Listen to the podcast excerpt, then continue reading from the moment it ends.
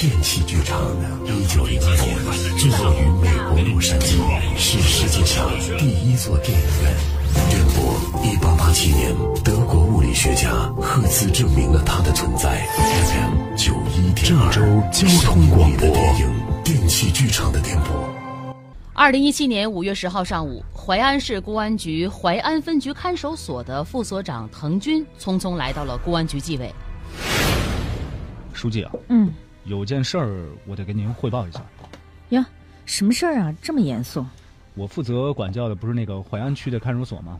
对呀，有什么问题吗？呃，是这样的，这个幺零三室啊，有一名公安部的红色通缉令的归案人员，叫邓雷。嗯，最近呢，我找邓雷教育谈话的时候，邓雷说让我给他一个银行卡号，表示一下感激之情。我就怀疑这个邓雷是不是私藏手机跟外界联系啊？为了验证我的推断，我就给了他一个卡号。几天之后呢，这张银行卡分几次先后汇入了三十四万元。那要是这样，这个邓雷肯定悄悄藏了通信工具跟外面联系呀。对呀、要不然他怎么能把跟我谈话的内容传出去呢？嗯、那滕所长，这样，嗯，你先找他谈话试探一下，他要能交代呢最好，不交代了咱们再说。我我已经跟他谈过了。哦，谈过了。对他承认自己手里有部手机，也上交了。哦，嗯听取滕军汇报之后，淮安公安分局的领导高度重视。为了核实滕军汇报内容的真实性，局领导立刻安排人手找邓雷谈话。但是邓雷坚决否认自己曾向滕军行贿，对于手机的来源拒不供述。同时，幺零三监室的多名在押人员承认使用过这部手机，但都称不知道手机从何而来。淮安公安分局的领导经研究认为，滕军有涉嫌受贿的重大嫌疑，而且该案可能牵涉其他的犯罪行为。二零一七年五月十一号，淮安公安分局依法将该线索移送到淮安市淮安区检察院审查。淮安区检察院立刻组织精干力量对该线索进行审查。经过初步的分析，认为滕军收受邓雷汇款的理由站不住脚，其行为涉嫌了职务犯罪的可能性很大，而且背后可能隐藏着更大的犯罪行为。因为案情重大，淮安区检察院在第一时间将该案的线索向淮安市检察院进行汇报。淮安市检察院立刻对该案进行了侦查。这滕军呀，可是有二十多年工作经验的老警察了，他的反侦查能力非常强。邓磊呢，是特大网络赌博案和特大传销犯罪组织的头目，同样具有很强的反侦查意识啊。要想侦破这个案子呀，必须首先掌握有力的证据，然后再从他们那儿寻求突破呀。我觉得呀，咱们首先得搞清楚这个手机来源。是，就顺着这部手机和腾军接收打款的银行卡为线索，逐步向外延伸，顺藤摸瓜，咱们一起去查。二零一七年五月十一号晚间，淮安区检察院对邓雷所在的幺零三监室进行了突击检查，并将可能与案件相关的多名在押人员全都异地羁押，予以隔离，防止他们串供和毁灭证据。同时，淮安市检察院的技术人员连夜对邓雷使用的手机进行电子取证。很快，手机的取证工作结束了，基本明确了这部手机使用的大概情况。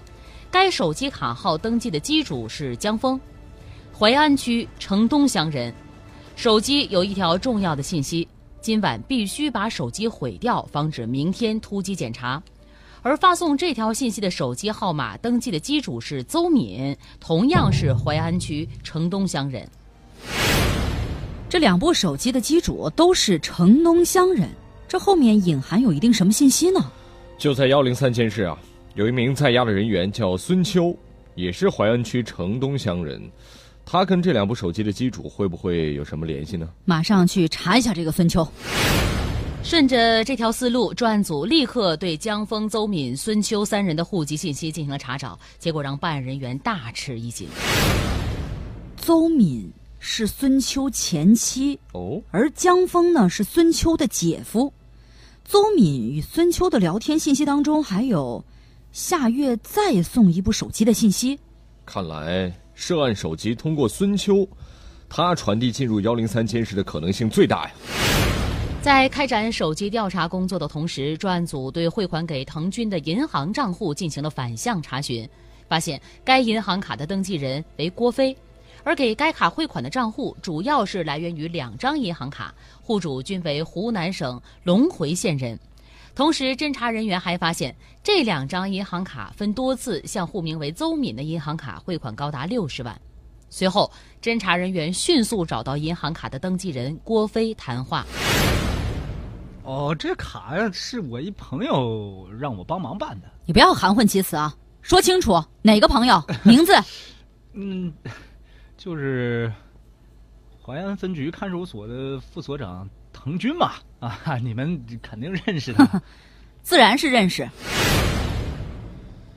与此同时，专案组在对幺零三件事所有在押人员分别进行谈话时，一个叫严晶的在押人员检举说，被查获的那部手机是由孙秋偷偷带入的，同时检举了手机电池等其他违规物品的藏匿地点。办案人员随后在幺零三监室的三号铺板下，顺利的起获了手机的电池、充电宝、现金等涉案物品，案件至此有重大进展。综合这些个情况，专案组分析认为，根据目前掌握的线索，滕军涉嫌职务受贿罪的可能性增大。同时，多重的线索都指向幺零三监室的在押人员孙秋，而其前妻邹敏的行为也涉嫌犯罪。据此，二零一七年五月十六号，淮安区检察院以涉嫌受贿罪对滕军立案侦查，并采取强制措施。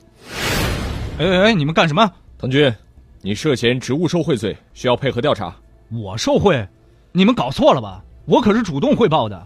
我当时给邓雷银行卡，就是想验证我的推测呀。这些一会儿再说，先跟我们走吧。这个看起来主动汇报的滕军会卷入受贿吗？一部手机还会牵出多少秘密呢？明天同一时间，我们接着为您讲述。电器剧场的电波直播每周一到周五的十三点，回听往期节目可以下载蜻蜓 FM 客户端，搜索“法则”。声音里的电影，电器剧场的电波正在播出。